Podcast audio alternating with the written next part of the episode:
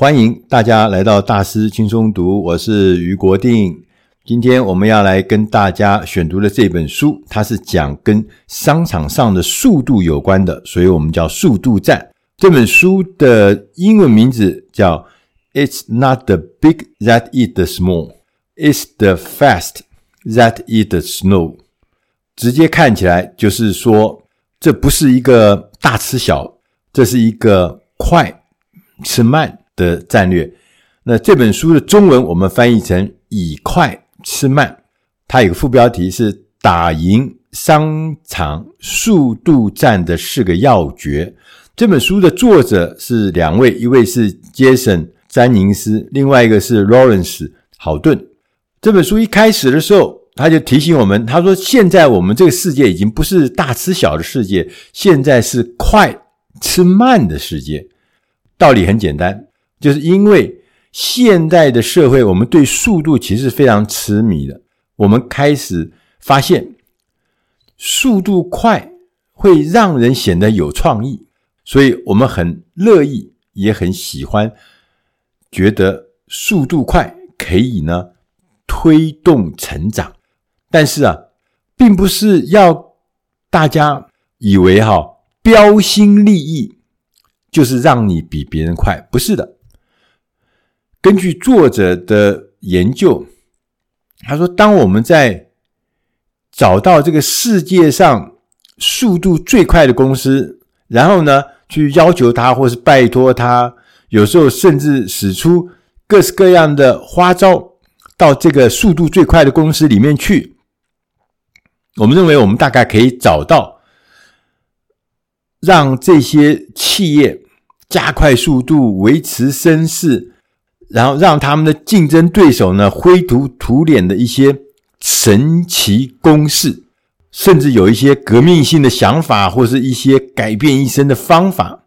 但是很快你会失望，因为啊，我们发现少数几个可以更快生产一些小东西的公式啊，并不是哈那些让人家说我天生比人家行动更快的。把那些缓慢的对手解决掉了，就不是靠这些小小的公式，不是这样子的。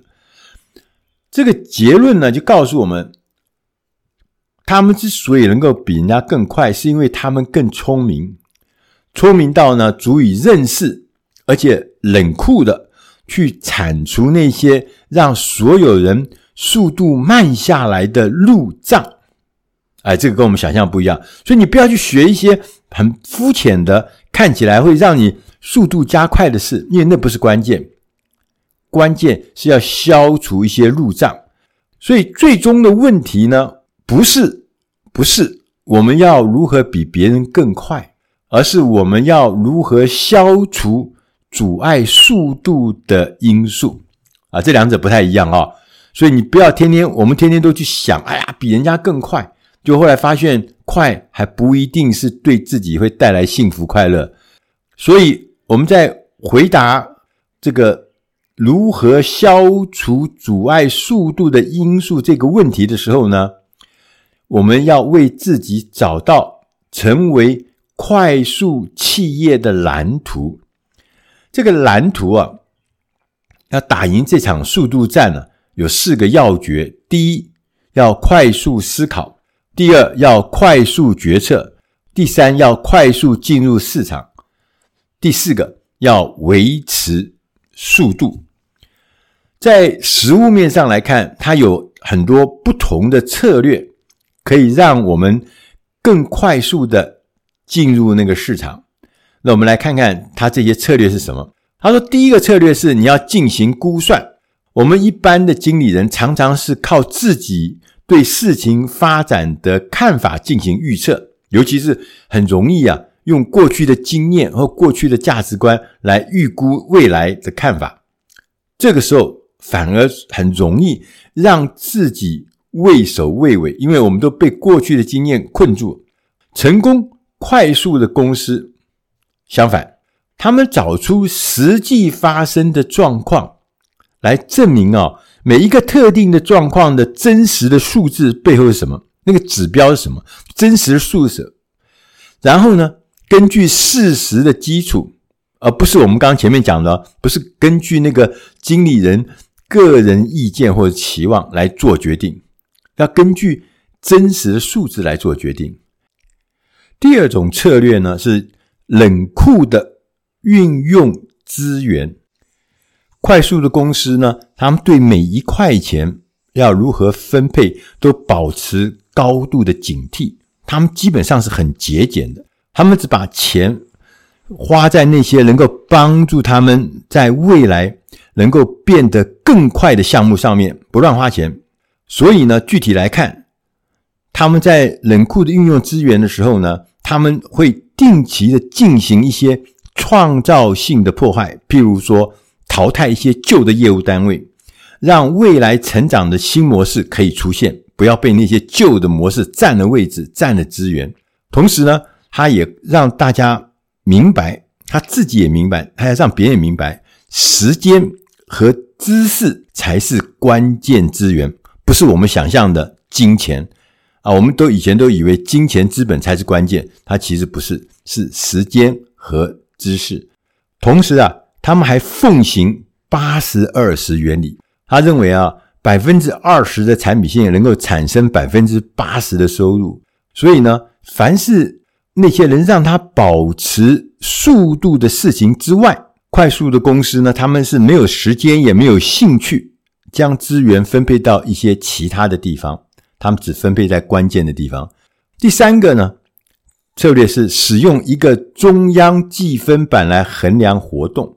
我们大部分的公司在我们的这个计分板上面啊，都衡量利润啊，如何才能够让我们的利润保持水准？但事实上呢，以利润为核心，长远来看，其实这不一定是好的事情。快速发展的公司呢，就在他们的计分板上，他们所谓有个中央计分板上面，它衡量的是活动，是活动，因为这些活动才是最终能够创造。利润的因素，他们透过衡量、透过监测自己的活动，然后呢，随时迅速的修正，让每一个人对他们的工作直接相关的东西进行控制。第四个策略是保持财务的灵活度。这些成功的快速公司啊，它随时都在准备抛弃旧的假设，也意思是什么呢？它拒绝被传统束缚，被传统东西绑住，它不要。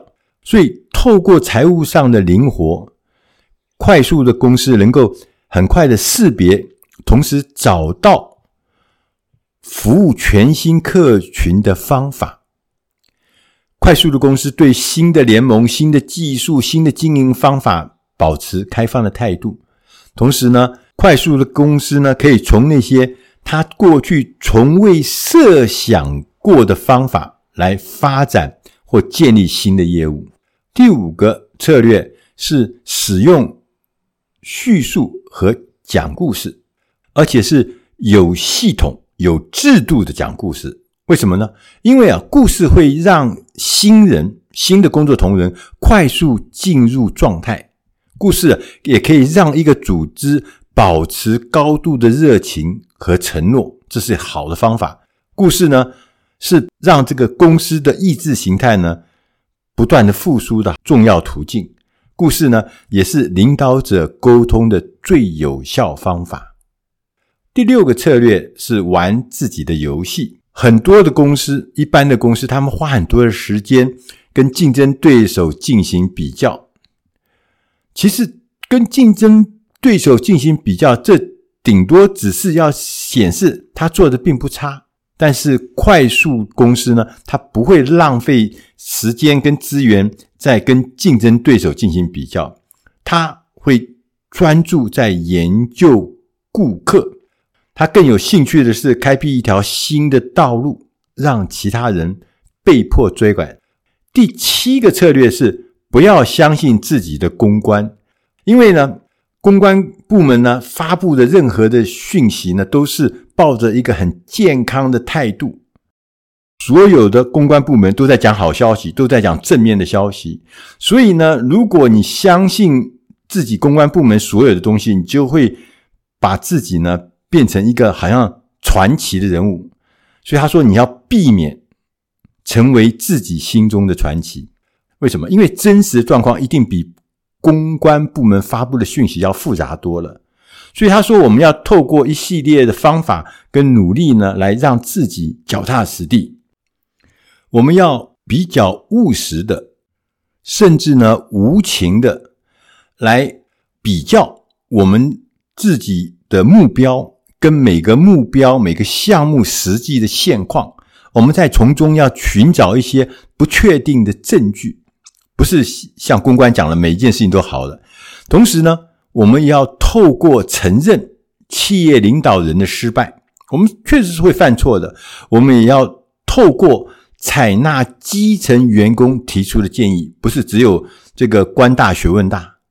那这样子，我们才能够真实的面对自己，面对同仁，面对组织。第八个策略呢，是说要跟客户保持紧密的关系。我们不仅要了解顾客，还要喜欢顾客。我们要了解正确的顾客和错误的顾客之间是有差别的。什么是正确的顾客？就是那些明白物有所值，不会呢，天期望你期望企业成为一个非盈利组织的慈善机关。